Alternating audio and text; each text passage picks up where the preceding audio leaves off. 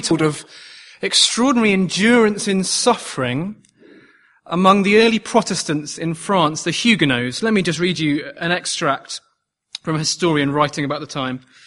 It's quite a long um, little extract, but I think it will open up something of what's going on in these verses here for this morning. In the mid 18th century in southern France, a girl named Marie Durand was brought before the authorities charged with the Huguenot heresy. That is, in Catholic France, she was a Protestant. She was 15 years old. She was bright, attractive, marriageable, and she was asked to renounce her faith. She was not asked to commit, to commit an, an immoral act, to become a criminal, or even to change the day-to-day quality of her behavior. She was only asked to renounce her faith. No more, no less. He continues, together with 30 other women, she did not comply. And she was put into a tower by the sea for 38 years. And instead of the hated word I renounce, she, together with the fellow martyrs, scratched on the wall of the prison tower the single word resist. And even today, tourists visit and they gape at the, the wall, not understanding what they read. The historian continues, I think very pertinently. He says, We cannot understand a faith which is not nourished by the temporal hope that tomorrow things will be better.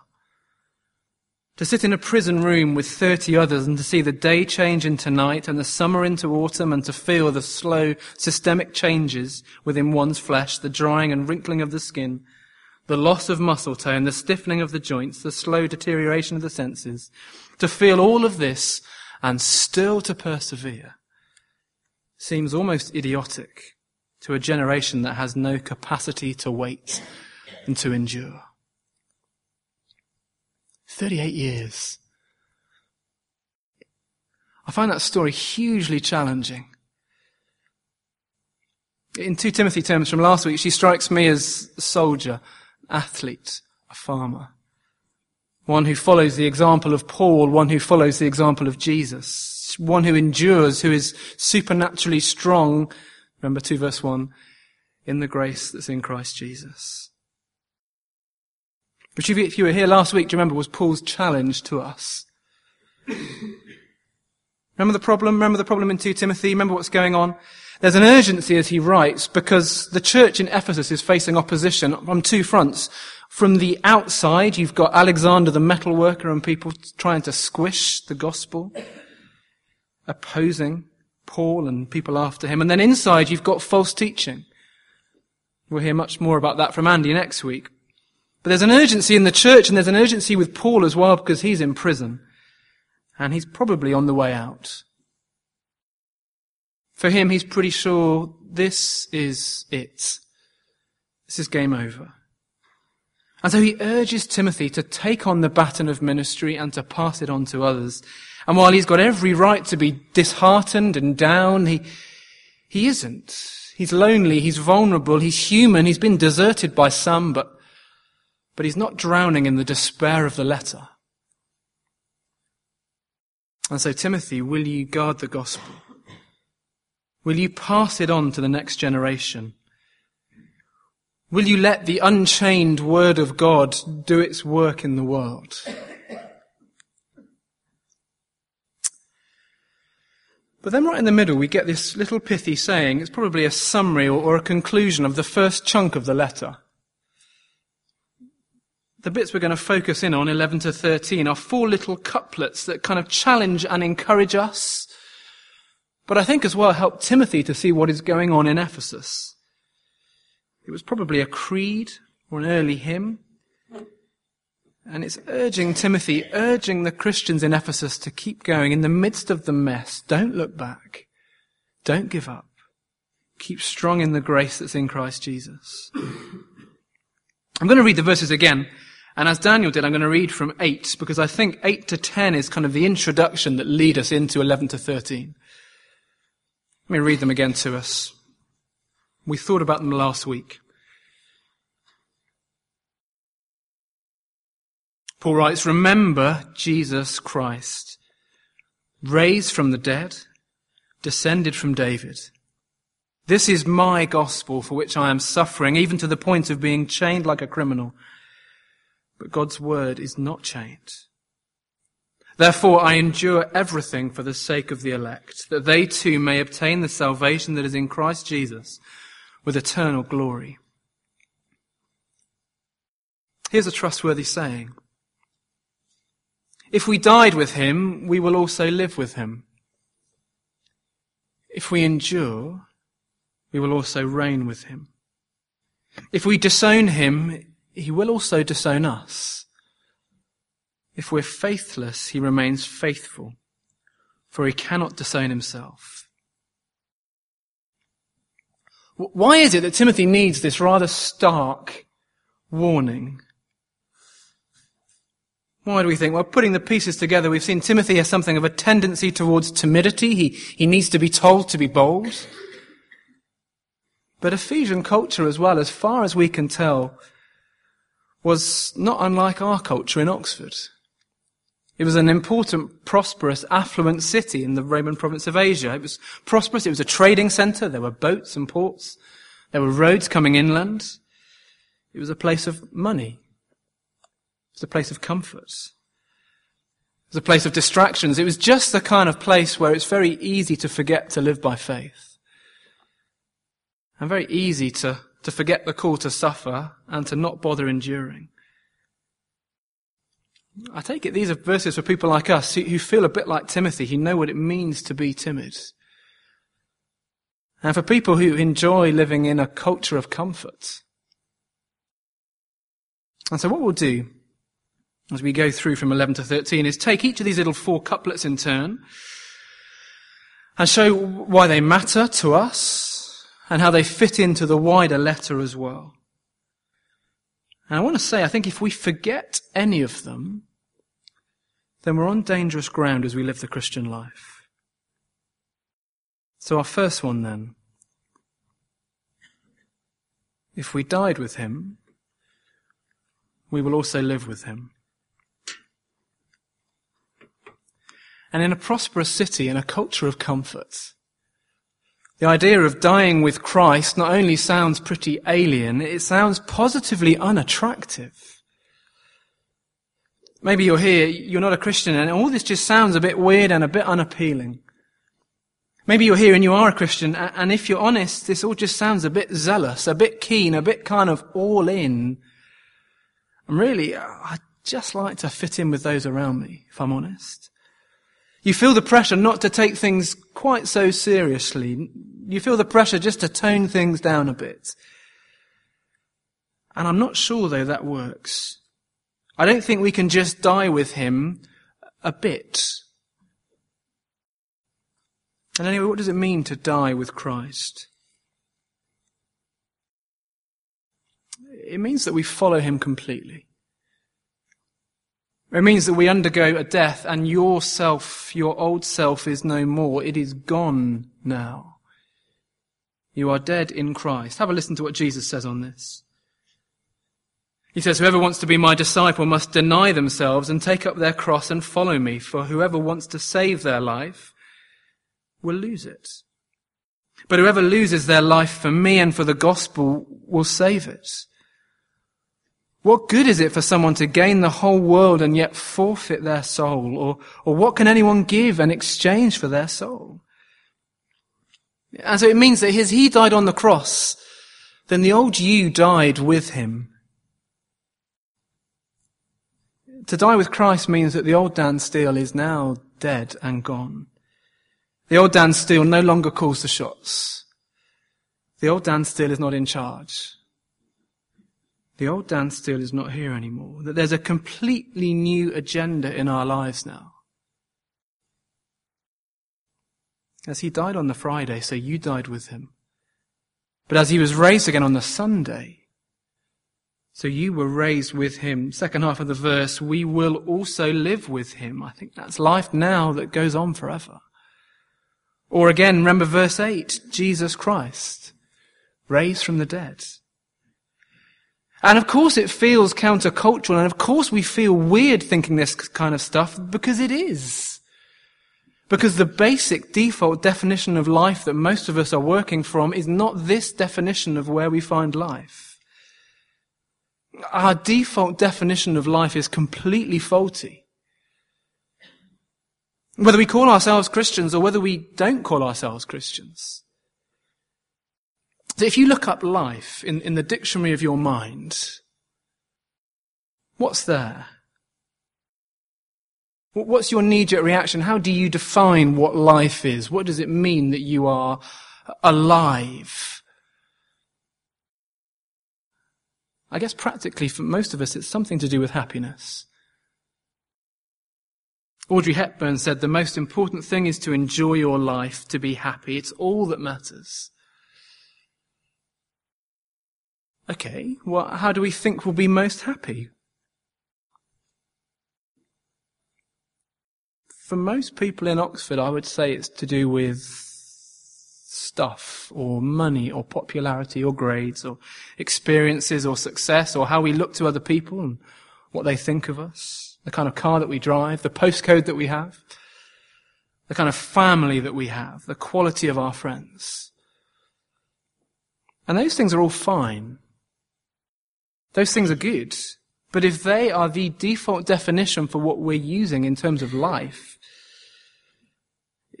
if they are where we go for life and joy and value and worth and, and salvation, ultimately we'll always be disappointed. The Bible's very clear on this. True life is only ever found in Jesus knowing and being known by the God who made you. Has it ever occurred to you that we can have so much and we can fill our lives with so much and we can squeeze all we can out of it to be so happy and yet still not be happy? Still not really have life. And then sometimes you meet some people, perhaps from around the world, who have nothing, absolutely nothing. Just hardships. Just suffering but they are truly joyful because they have real life. Because their, their definition of life is God's definition of life. Because they are in Christ. They have Jesus. I want to say, if you're here this morning and you're kind of feeling the pressure to perform, maybe your, your first years at university, or Maybe you just know that in the workplace. I want to say work hard and be thankful and do the best with the gifts that God has given you. But know that true life is not found in achievement. It's not found in performance. It's found in Jesus. If we died with him, we will also live with him. And so as you trust Christ, it's as if you are included in his work on the cross. His death is your death. The forgiveness he won is for you. The blessings that he achieved as he died in your place are yours. And they are yours forever. And you know, when we actually believe that, when we actually believe it, because it's so easy, isn't it, to go back to the old definition of life. We do it all the time. But when we actually believe that true life is found in Christ, then life and living, it seems to me, just is a little bit simpler. And if you're someone who's never made the decision to follow and to trust Jesus, if, if you've not, you, you can't say that you have died with him and been raised anew, then let me urge you, do that today. Because it's only there that you'll find life. And yet when I say life, please don't think ease. Paul continues, secondly, we're called to endure for him. Verse 12, if we endure, we will also reign with him. Do you see that is present endurance now for future reigning with him then? And just as verse 11 wasn't optional, to be a Christian is to be one who dies to self, so also to be a Christian, verse 12, is to be one who needs to endure. We are called to endure. And we say, but for 38 years locked in a prison cell? How do you do that? I think I can endure for a bit, but I'm just not sure about that kind of endurance. How do we do that? I take it we follow in the footsteps of Jesus. Jesus, the one who endured, for the joy set before him, he endured the cross. So we are to be like him and endure as he does. We look at the cross and we have an example, but it's more than that. Because he endured the cross, so we are empowered, we are enabled to endure. You see, we don't stoically endure to make God happy with us, but he's already happy with us. His Son has lovingly gone before us. His Holy Spirit has been poured out to give us power, love, self-discipline. So we are enabled to endure for Him. His endurance enables our endurance. We know that we're loved and safe and secure. And it's like Paul, verse 10, we saw it last week. Timothy, therefore, I endure everything for the sake of the elect, that they too may obtain the salvation that is in Christ Jesus with eternal glory. We endure when we don't focus on what we're going through, but we focus on why we're going through it. We endure when we focus on what is to come.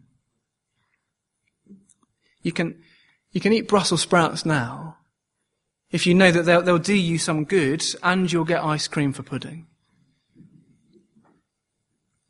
To endure is to live the normal Christian life. To endure is to follow in the footsteps of Jesus. To endure is to be enabled by Jesus. And so Paul says, Timothy, will you stand with me? Will you endure Will you follow Jesus? And if you do endure, then he says we will reign. What does that mean? Well, Jesus says if we keep going in this life, we will be rewarded in the next. Let me read to you. Jesus said to them, Truly I tell you, at the renewal of all things, when the Son of Man sits on his glorious throne, you who have followed me will also sit on twelve thrones, judging the twelve tribes of Israel. And everyone who has left houses or brothers or sisters or father or mother or wife or children or fields for my sake will receive a hundred times as much and will inherit eternal life. But many who are first will be last, and many who are last will be first. Do you see the brilliant news is this world is not all there is. This is not it, says Jesus. And when he returns, and when the new heavens and the new earth come in, well, those who have followed and endured and stewarded well, I take it they will have more opportunity to do that. Endurance now means reigning then, it means serving with him then. But here's my problem. My problem is I want to have my cake and eat it. I don't want endurance now. I want glory now and glory then. Someone said, the person who only sticks with Christianity as long as things are going his or her way is a stranger to the cross. Do you see what the problem is? There is no cross, no crown, no endurance, no reigning.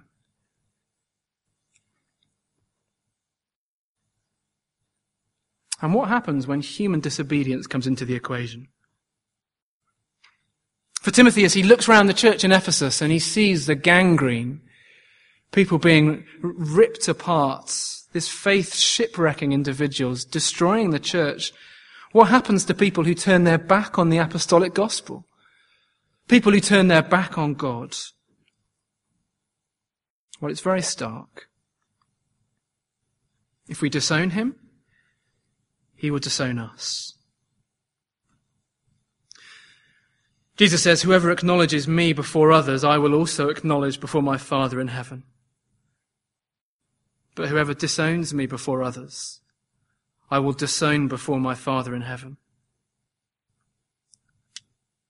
Do you see, the decisions that we make matter. We're not robots. Disowning him here, I think, is not just a, a, a, temporary lapse, a kind of goofing up and keeping your mouth shut when you ought not to have. It's deserting. It's wandering off from the life of the gospel. I know that there are people in this room who are tempted to do that at times. But you see, if you disown him, the chilling truth finally is that he will disown you. If you walk out on him forever, he will let you do that. That is a warning and an explanation for Timothy. As he looks around and sees those running from Paul and running from the apostolic gospel, he warns him and he warns us. This is meant to shock us. This is meant to make us feel uncomfortable. God sometimes uses these kinds of warnings to keep us trusting Him. It's for when we're considering, is it worth it? Is it worth living for Jesus? Really? So when the life that our friends are living looks so alluring and tempting and attractive and so much better, and we look at our lives and they just don't really match up. It's for when Oxford looms over us large in our minds. And the call of the world is loud and enticing, and we want to sit on the fence. And we want to ride two bikes. And we want to have a feet in both camps. And Paul says, be warned. Friends, be warned. Know that if you disown him, he will disown us. Whatever's enticing you, whatever's tempting you, please follow Jesus instead. Please keep following Jesus instead. Please don't disown him. God's not the totalitarian tyrant who forces us to follow him, who forces us to trust him. And if we don't, he will ultimately respect that and hold us to that decision. Each and every morning, daily die to self. Daily follow him. Daily endure. If we disown him, he'll disown us. And then finally, verse 13, if we are faithless, he remains faithful, for he cannot disown himself. And it turns out this verse is far more complicated than I first thought. Um, and different people say different things, and the commentators are divided, which always makes for a fun time always makes for a good week. It turns out there are three options for what this verse, verse 13, might mean, all of which are plausible, all of which work grammatically, all of which work in the context of 2 Timothy. So I'm going to tell you what the three are, then I'm going to explain them, and then I'm going to say where I end up. So the first option, if we are faithless, he is faithful. That is, we doubt and we struggle, but he is kind and he won't let us go. First option. Second option, we are faithless, he is faithful. That is, we are unbelieving and we have wandered off. And so he is faithful in that he is consistent with himself and he faithfully judges those who are faithless. Second option. The third one is this, that is when we look around and we see the mess of what is going on, when we see people wandering off, then we can be assured that his plan is still working. This is still the plan. God is still active. So three good options. And I have to say, this has got under my skin this week. Some of you will know that. I think it, it doesn't say what I thought it said. Um, I've always taken the first option, that is, this verse is an encouragement. This is optimistic. God is faithful despite our worries and our anxieties. It's, it's written for people like us who are a bit like Timothy, who, who wobble and are faithless and are doubters and who struggle to keep going. And so we are comforted because as Paul says, Timothy, I pass the baton on to you. Well, if you're faithless, he is faithful. He will keep you. He can't disown himself. Be encouraged. It does not depend on you, Timothy. And you can be encouraged because that is true. And that is true in the letter. We've seen that already. Timothy is not about you. This is his mission. His word is not changed. God will look after you. He will equip you. But then there's the pessimistic option. And I think the, tr- the structure of the trustworthy saying helps with this. So, do you see the first two little couplets go with the second two little couplets? That is, if we die with him and if we endure with him, those two go together. And if we live with him and if we reign with him, those two go together. That's the first half. Which means the second half, if we disown him and if we are faithless, those two go together. Which then also means that as he disowns us and he is faithful, then those two also go together. Does that make rough sense? A few nods. So his faithfulness then is seen in his justice, his judgment. He doesn't say for those who don't trust the gospel, oh, all right, come on then anyway. Come on back. We will see next week people like Hymenaeus and Philetus will be disowned because God is faithful to his promises and he will judge. Verse 13 is a warning. God is truly good and just and right. And for him to be faithful here, could that mean that he judges those who are disobedient, who wander off? And that is also true. And that is in 2 Timothy. So there's the optimistic option. Timothy, if you're faithless, God is faithful, it'll be alright. There's the pessimistic option. Timothy, if you're faithless, disobedient, unbelieving, God is faithful and he will judge. But then there's a third option. And I wonder if this is perhaps more helpful. And that is this. Timothy, as you see Hymenaeus and Philetus wandering off, and as you see Paul in prison, and as you see this church filled with gangrene, and as you pull your hair out and wrestle with the reality of the hardships of handing on ministry, and the pressures of, of living for Jesus every day in Ephesus, as you are faithless and wobbly when you see what is going on all around you, then you can know God is still faithful. He is still in charge. This is still the plan. This is the way it was meant to be. His word is not changed. God is faithful despite the mess. Isn't that encouraging as we watch the news and you see the mess of the world? As you see churches being boarded up and shut around the country? As you scratch your head and think, is this really God's plan? This wasn't the way it was meant to be.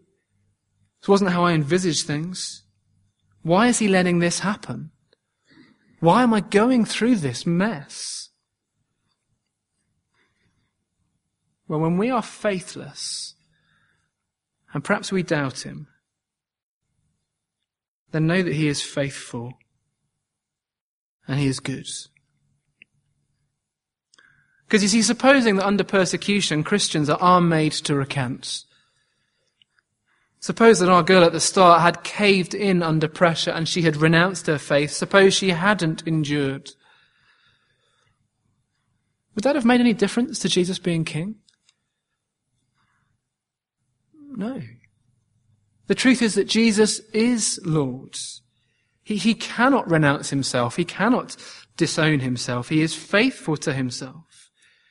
And all around the world as people seek to stamp out the Christian faith, that they're doomed to failure because whatever they can do, they cannot dethrone Jesus. He is still in charge.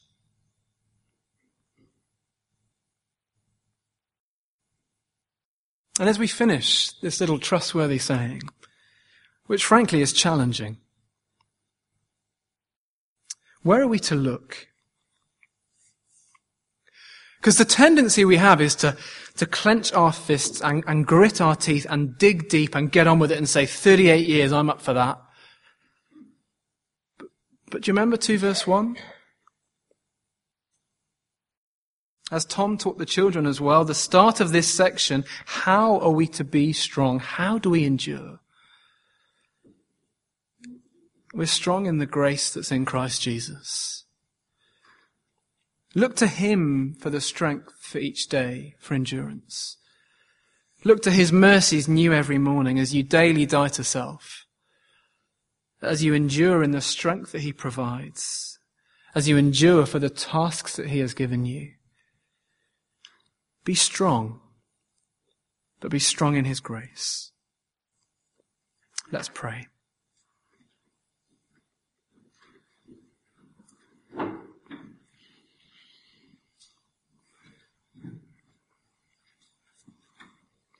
Father, we confess before you these are hard verses.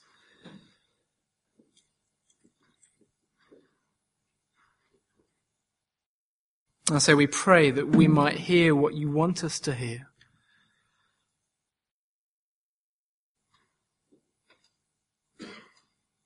We pray, Lord Jesus, that we might daily die with you and so live with you.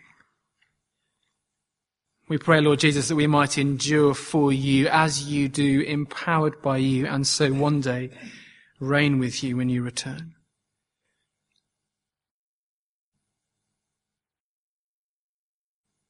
And we pray that we might trust you each day so that we never disown you and wander off. And we pray that when we are faithless, whatever that quite looks like, we would look to your faithfulness and your goodness and your plan at work. I thank you that you make us strong. We say to you, we can't do this on our own. Help us to be strong in your grace. Forgive us when we try and scurry off and do things in our own strength. But thank you that there's more than enough grace for us each day. Thank you that all we have is Christ and that Christ is enough. In his name we pray. Amen.